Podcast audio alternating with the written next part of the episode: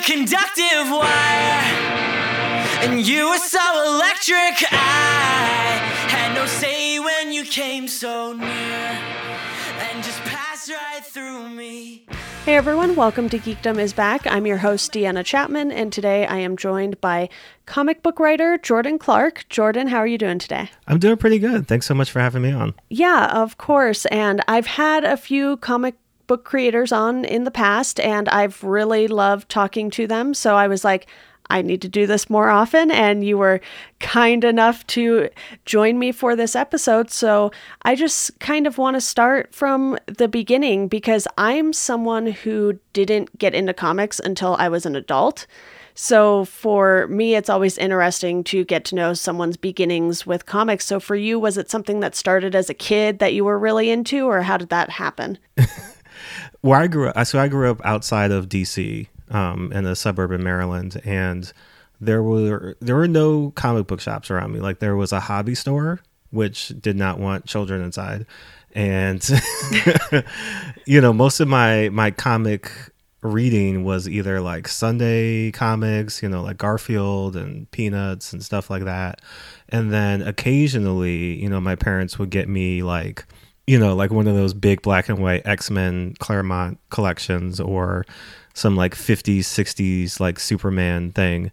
Interestingly enough, like my mom and my uncles were really into comics. Like, not to it sounds weird to say when comics came out but when like marvel and all that stuff was like really happening like they got they were getting like number ones and like had this huge collection and then apparently the story goes that my grandmother threw it all out when she was cleaning out the closet Oh. so like they had like captain america number one and like strange adventures number one and batman That hurts I- my like, soul.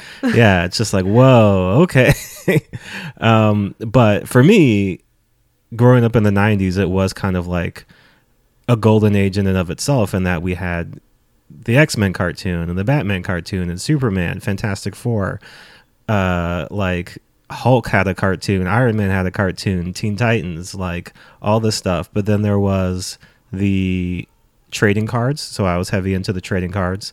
And then there were all the video games and then there were all the arcade games. So like even though i wasn't reading comics somehow i had a knowledge of all these characters and like you know like i knew who like sugar man was even though like i never saw him in an x-men comic i had a trading card and i was like oh like i guess that's who that is. And like i never read a comic with omega red in it but i played him in the x-men versus street fighter you know arcade game so like knew who that person was and like just had all this stuff built up. So you know i, I don't think i started reading comics like weekly until I was in college, but all throughout, you know, early years into middle school and high school, like just through the video games and all the other like related media, like I was pretty locked into the world of comics. Yeah, that's amazing because I am a 90s kid, but I went in like a different direction. I was watching, you know, Scooby Doo and Pokemon growing up and Yu Gi Oh! and all that stuff. So I was into like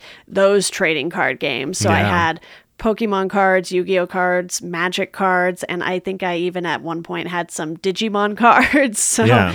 you know, that was kind of the direction I went in. And even though I had seen you know, like the Tobey Maguire Spider Man movies and stuff, I would watch them, but I never really got into reading the actual comics until, like you, I was in college and it didn't even start with superheroes really because I had a friend who was like, You need to read Y: The Last Man, you need to mm-hmm. read Saga. And I was like, Okay, okay, you know, because I was obviously familiar with all of the Marvel and DC character not all of them but you know the big Marvel and DC characters by that point because the MCU had been going on and you know that sort of all fell into this need of wanting to learn more about comics and diving into them. I subscribe to Marvel Unlimited, DC Universe Infinite. I will read comics any way someone wants to give them to me. Yeah. So I am definitely happy those services exist. And, you know, for your journey, when did you know it was something you wanted to do as far as writing comics? So for me, it was it was kind of like things came together at once. So I started reading comics in college because I had a really cool professor who was like, "Oh, you need to get into all of this stuff." Like he was super nerdy and into like Doctor Who and comics and all this science fiction stuff. So he was just like handing me stuff after class and was like, "Oh, have you read this? Have you checked this out?" And so that got me into comics. And then as I was getting out of college, I was doing TV stuff and working in television, but mostly in a freelance capacity. So it was a lot of like two months on and then like a month of no work and then like three months on and then like, you know, kind of in and out. And so in those periods, I was kind of like, well, I, I need something to kind of keep my creative energies going and you know just being really into comics i was like not like this seems easy but like this seems like this seems like less work than some of the other stuff i had tried to do like a web series or other things where it's like oh it's just me and another person and so that seems doable you know to an extent. And i started to do just like shorter comics and web comics and trying to get some stuff together. But it's been about like 10 11 years you know just on the on the journey. But i definitely feel like you know every every step every project has been a progression.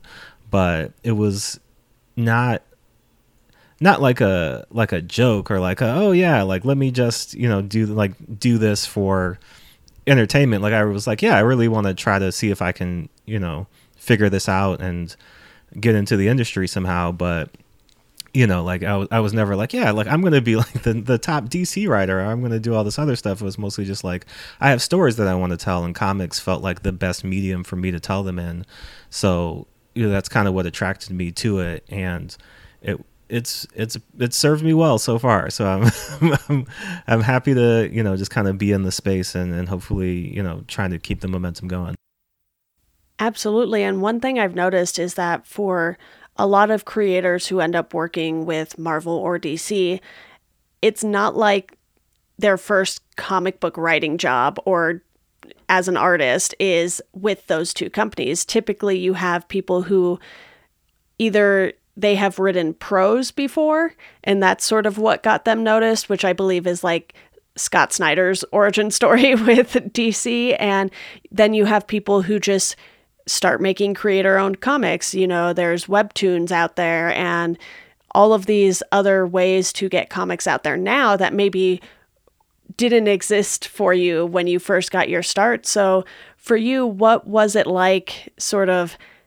having, I don't want to call it a disadvantage, but just a different route that you had to take in comparison to what some newer writers today might have to take. Sure. Yeah.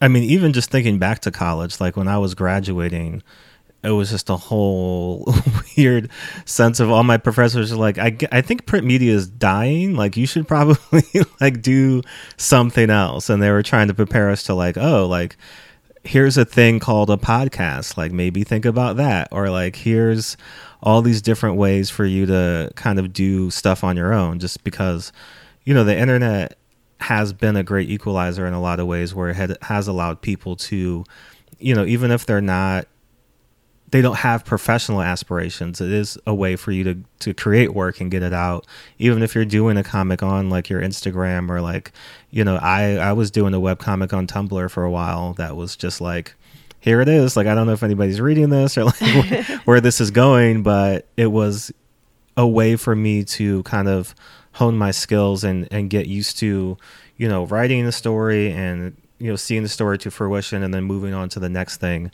So for younger creators today, I feel like there's definitely, you know, a lot of different paths for them to follow in terms of whether it is doing it on your own. Obviously, like Kickstarter has grown in a lot of ways. You can do Patreon. You can do, you know, either it's you know Webtoon or you know a lot of other different. You can just have a website if you want to, you know, put that together, and it has been great to just see comics in general, right? Like people from all over the world, from all walks of life, being able to create comics, and just you can you can consume them. Like they're every they're all over social media. There's all kinds of places you can go to read them. So when i was coming out it was kind of like a huh like web comics. Not like how does this work? But just like it seemed like a, a completely different side of the industry than when you think about print comics and you know stuff that's coming out in comic book shops but now those things are kind of aligning where you're seeing web comics being printed as books that people can read. So even that is like if your goal is to be a published you know creator and writer like you can do a web comic you know it might take a while because they might want to collect like a huge compendium of them but even like you know tillie walden has a bunch of web comics that got collected into you know some great books. And then i'm trying to think of some other people like even just like web comics that aren't they're more like you know sunday comics kind of like one page comic things that just get collected into books. So you know for me like i feel like i've i've appreciated being able to see the long scope of things from you know where I started at to where things are now because I can I can also dabble in those things and kind of take advantage of that too. But you know it's also great for younger creators who now can kind of have this ability to not have to wait, you know, for somebody to say it's okay for them to make comics. Like they can just start doing it and then, you know, get get get all the get all the kinks worked out, you know, now and then when it's time for them to kind of take a larger stage, you know, they kind of have a better grip on who they are as a creator. And honestly, some of the best advice that I have personally heard is just start. You know, I have two podcasts that I do and during the pandemic, I started doing YouTube videos. And at first, I was only doing them every other week, and now I'm doing them weekly. And I have always been someone who, like, hides from cameras. So that was like a big deal for me. And obviously, you know, everyone's kind of doing everything over Zoom like you and I are now. And, you know, you just have to figure out what it is you want to do and just take that first leap and just start it. And, you know, if you make mistakes at the beginning, the good thing is there probably aren't too many people watching, yeah. you know? So you have that luxury of making mistakes and figuring out what works. And I think the same goes for comics too. You know, any creative field, basically, whether it's podcasts, videos, comics, even books, you know, you can put your own book up on Kindle now and yeah. it's relatively cheap and you know you can charge a buck 99 for it or whatever you want to charge for it and i think a lot of people especially when i first started getting into comics i was like oh everyone's dream is to write for the big 2 you know and yeah. it's come to my attention that that is still great for a lot of creators to get to do that, but it's not necessarily the be all end all. But you have done some work for DC recently. So I wanted to talk about how the opportunity came about for you to write a couple issues of Aquaman semi recently, I would say. And, you know, this is happening in between Kelly Sue issues. And, you know, I'm a huge fan of hers. So can you just walk me through how that all came about for you? Yeah, well, interesting enough, I mean, uh, kind of going back to the last point you were making, I was doing like everything to not write comics, right? Like when I first started out, like I was reading all the books and reading all the interviews and like listening to all the the podcasts and like watching all the stuff of just like, okay, this is how you do it. This is how you do it. This is how you do it. But like not actually doing it. And so I think it's when Pretty Deadly was debuting, like the first issue was coming out, and Kelly Sue and uh Emma Rios were at a local comic book shop and they were doing a signing and then Kelly Sue was going to be staying over to come back and do a like writer's workshop at the end of the day. And so I was like, "Oh, great. Like here's a real live comics professional who's just going to like give me the secret and like then I'm going to be able to like do it." And so I went and she's great, right? Obviously, and she's like breaking everything down, but everything she's talking about is stuff that I've either like read directly from her website or like heard from other people. So, you know, it's kind of like, huh, okay, like there's a lot of information here that I've like I sought it out, so I know it, but the the one piece of advice that she gave was basically like you just you have to do it. Like you just have to get out there and do it. And you know, make some stuff and see what happens. And so like that night I went home and I looked up some anthologies and I found an anthology and I you know came up with a story and I sent it out. And uh, a few weeks later they were like oh this is great. Like this is accepted. Like you can you know do the story for the anthology. And ever since then like I've kind of been on and off like running into her um, until I ran into her I want to say it's maybe four or five years ago at this point when the Bitch Planet triple feature was coming out, and she saw some of my work, and like I had a nice conversation with her at a convention over a few days, and then she was like, "Oh, do you want to be in the Bitch Planet triple feature?" And I was like, "Oh, okay." um, and from there, it's been crazy because she is. I call her my comics mom. Like she feels very much so, just like a uh, a figure who is you know at once like aspirational right like somebody that you definitely want to be not just as a, a, a writer but also as a person but she's also like she doesn't say things she doesn't mean right like if she's if she's talking to you and she's telling you something she's not mean obvi- like she's one of the nicest people i've ever met but like she's not going to sugarcoat things for you and so all of the praise that she's given me has felt like I can't put it into words because it's like here's one of your heroes saying like, "Oh no, you're good at this. Like I like what you do." And you're just kind of like, "Oh." yeah. and, and so, you know, she's she's done things. I mean, this I can't even again, I can't thank her enough. She's done things for me. It's I'm not I'm not asking for any of this. Like she's going out of her way. People are asking, "Oh, like do you know anybody who, you know, might be available to do X, Y, and Z?" And she's like, "Oh yeah, Jordan." And I'm just like, "Oh, you know." So like when I was talking to her like a few years ago, she was just like, "Oh yeah, also like you know I, I mentioned your name to some DC people. They should be getting in touch with you sometime soon." And I was just like, "Oh, okay. okay, yes, I'll take that." um, so you know, from there, like I, you know, pitched some stuff, and it wasn't what they were looking for at the moment, but it did get their attention, and they did like what I was doing. So I got to do the uh, Crimes of Passion anthology two years ago. Time is flying, but uh, so I got to do that, and you know, like I, I was able to maintain kind of just like a good relationship with some editors there, to the point where, like you were saying, Kelly Sue in the middle of her Aquaman run, pandemic is happening. Uh, she's got children that she needs to, you know, attend to, and you know, a lot of other stuff going on in her life. So she was like, "Man, like I'm getting ready to end this run, but I need a little bit of time to like just catch my breath. And so like again, my name was recommended as somebody who was like, "Hey, you know, Jordan could probably do a great job filling in for these two issues." And it was very surreal to to like, you know, it's it's that connection of going back to, "Oh, she's doing Bitch Planet. I'm a huge fan of Bitch Planet." now I'm writing the story for Bitch Planet.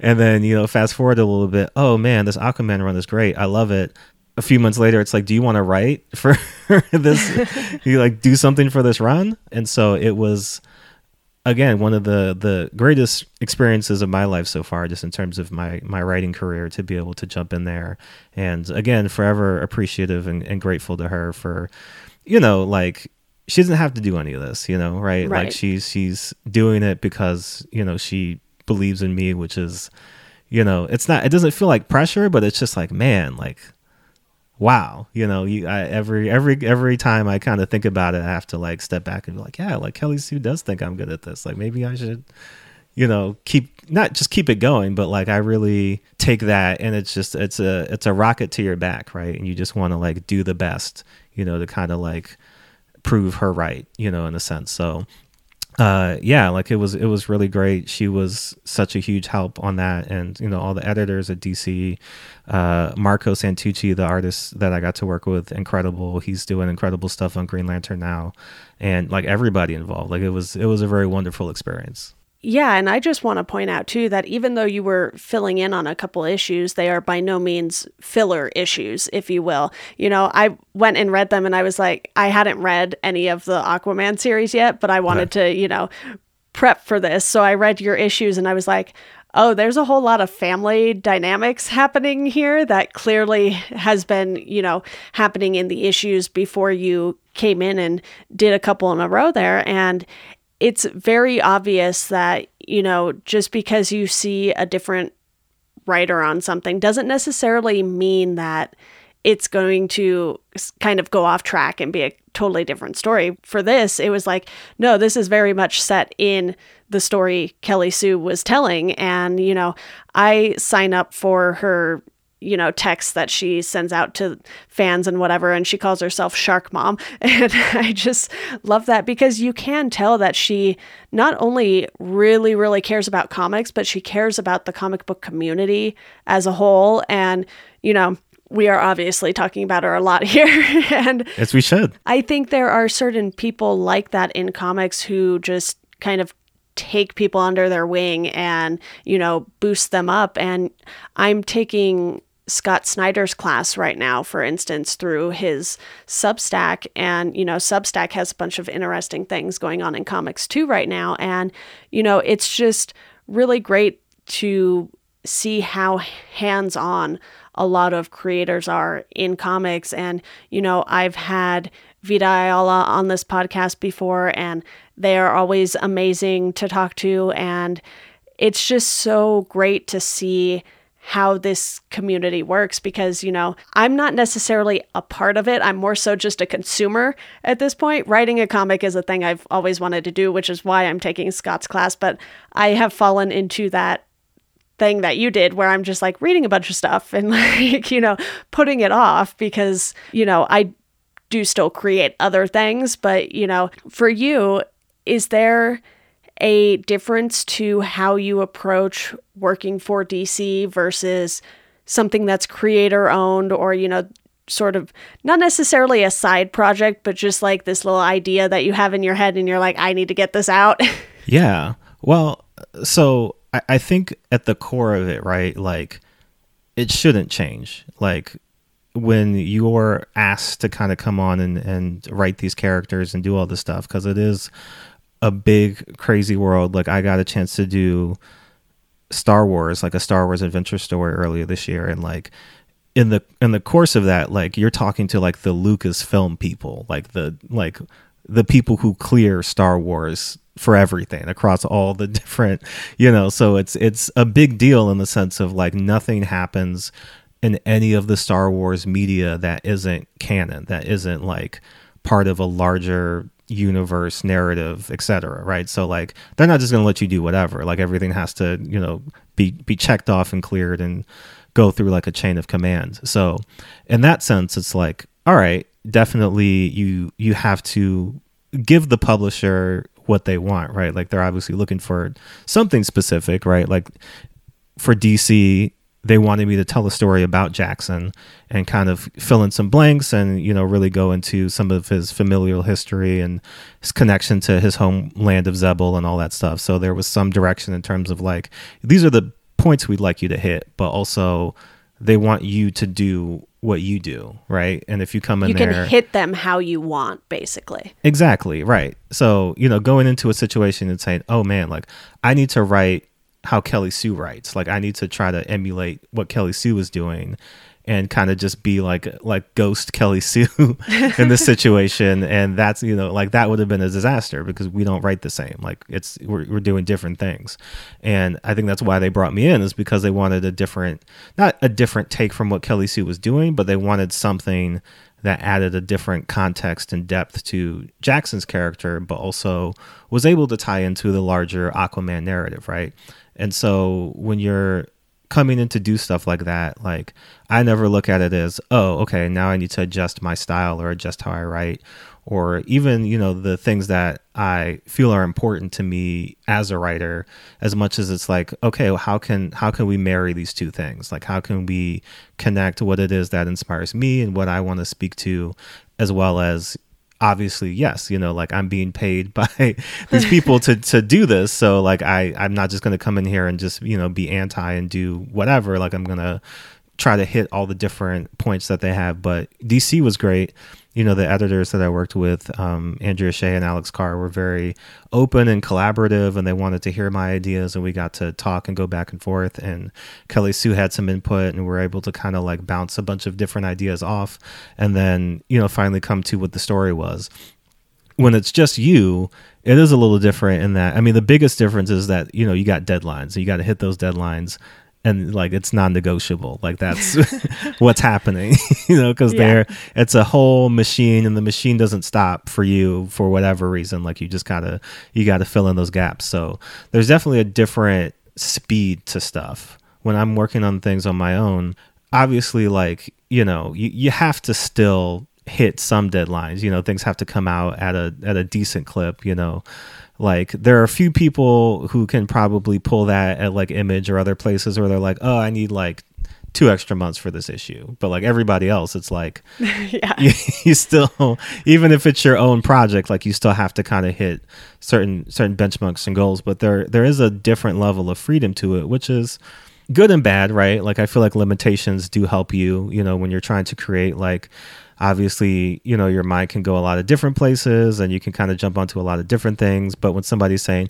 no this is the the lane that we're going down like we need to stick to this you know it it constricts you a little bit, but it also forces you to think, okay, well, like, how can I fit all this into that? When you're doing it on your own, it is, it can be more collaborative within like the group, right? Like, that's one of the things I love most about making comics in general is being able to work with artists and colorists and letterers and all kinds of different people to put stuff together because there's so many talented people, you know, working in comics, and it's a pleasure to not just like, create with them, but also, you know, it, feels like it makes me better every time that I get to have those moments where somebody sends me a page and I'm just like, wow, this is like, you know, it's not even like this is not what I wrote, but like you took what I wrote and made it better, right? Like we're we're playing off of each other and we're able to kind of like make the story better just by bouncing ideas back and forth. So, you know, whenever I'm doing things on my own, I think there's a, it's it's more freewheeling. Like we're kind of like flying by the seat of our pants a little bit more, just because I, I feel like I want to really open the collaboration up, and we kind of have the time to do so. So you know, I, I, don't necessarily go into things trying to rush stuff, but um, you know, I've enjoyed both. You know, like doing stuff for DC has been great. Doing stuff, you know, with Star Wars has been great doing stuff on my own has been great. So I'm I'm looking forward to hopefully getting to continue that and, and work in both worlds.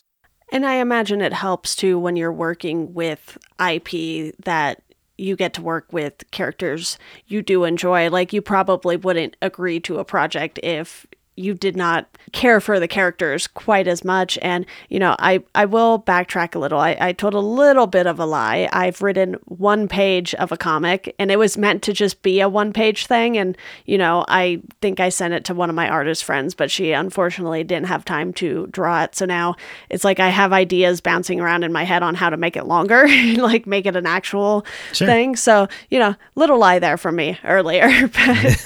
That's okay. Like one page is great. Like I I would highly advise people trying to get into comics and work it out like just do one and see what that looks like and then, you know, kind of build off of that cuz my first comic was maybe 5 pages for the anthology that I submitted to and it was a really good experience because I feel like if I had to do 20 pages, back then like i i don't know what i would have done but like when you can shrink it down to that level and just say oh only five. Okay you know like it feels like not a lot but you can really get a lot done you know even in a short amount of space. So you know one page is is Baby an accomplishment. So i would i would say yeah. But for you what draws you to specific characters? Because you know you mentioned jackson earlier and that was sort of taking place within this bigger Aquaman story. And then with DC's Crimes of Passion, you told a Batwoman story. So, what is it that draws you to certain characters, whether it's the DC characters or just characters you've created and you're like, okay, I really like this character, let's keep it going?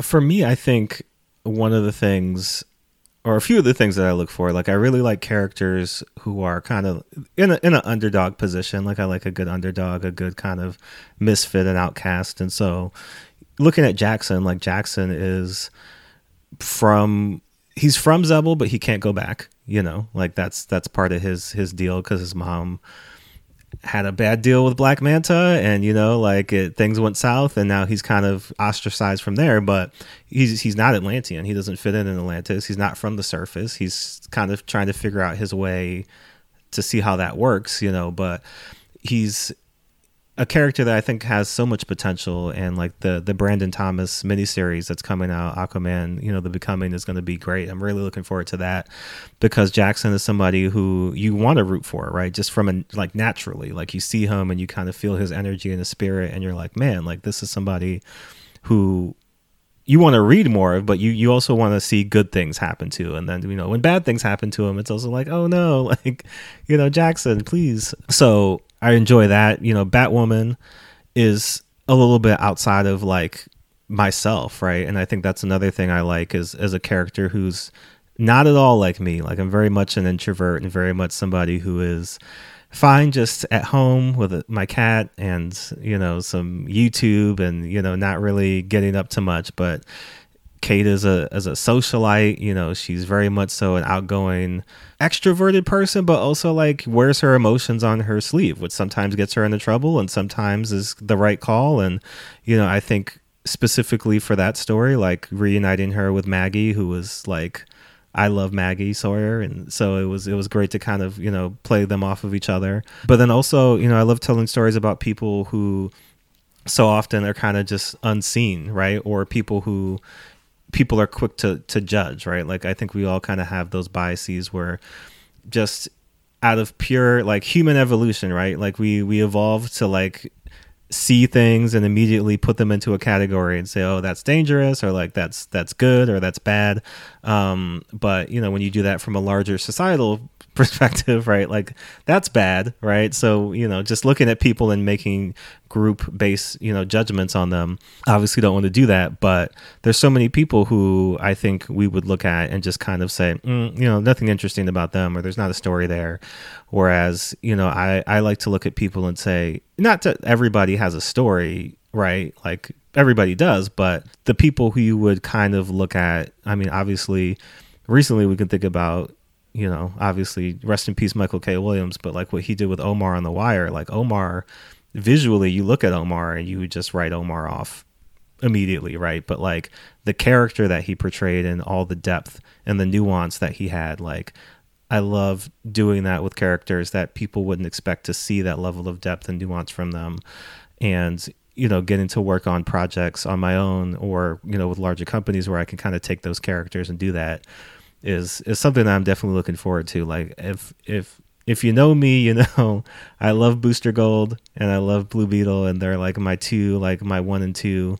Um, and I think Booster Gold is somebody who kind of fits a number of those categories because he's nothing like me at all, um, and he's and he's an underdog in a lot of ways because you know the rest of the Justice League kind of writes him off. But he is also somebody who I think there's a lot more depth and nuance to as a character where you know through different stories like he's kind of been categorized as the the greatest hero that nobody's ever heard of because he's doing all this stuff kind of under the cover of time travel shenanigans but like you know he's he's a good dude. Like he's a selfish dude and he's got an arrogant dude and he's got all this stuff going on with him but at the end of the day i think he's also somebody who like wants to do good and like will go out of his way to do good and help people even though you know it will bite him in the ass in the end. Like he's he's willing to do it. And i think there's there's characters like that that i love that are kind of oddball characters but are also there's a lot to kind of mine in their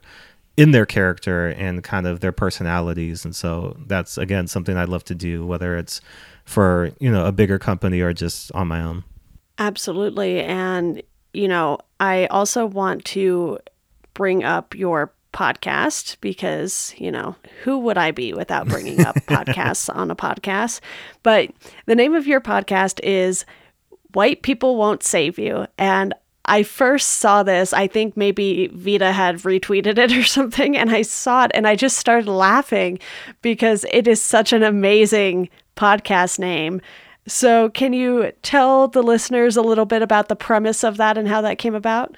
Absolutely. Yeah. So, th- I mean, the basic genesis of it is one, you know, I, I had gotten on and off into podcasts over the last couple of years, like a lot of start and stop. I'm sure you kind of know how that goes, where you're like, oh, like this is a grind and you got to do it, you know, semi regularly. And I mean, that's specifically when you're starting out, like, that's the hardest part is getting past say like you know 10 episodes right? Like just the consistency with it. So you know with the other things that i was doing they were mostly comics related and i think that's a hard space where there's so much comics podcast content. Like how do you stick out and how do you kind of you know make a space? So over the the pandemic i was like man you know i really want to get back into this but i don't really know the right route to take. And so, you know, I listen to a pretty wide range of podcasts, but I, I do enjoy a movie podcast and I do enjoy a bad movie podcast. Like I love the Flophouse. I love How Did This Get Made and stuff like that. And so